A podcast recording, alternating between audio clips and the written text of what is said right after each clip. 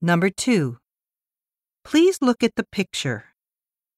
How many people are wearing glasses?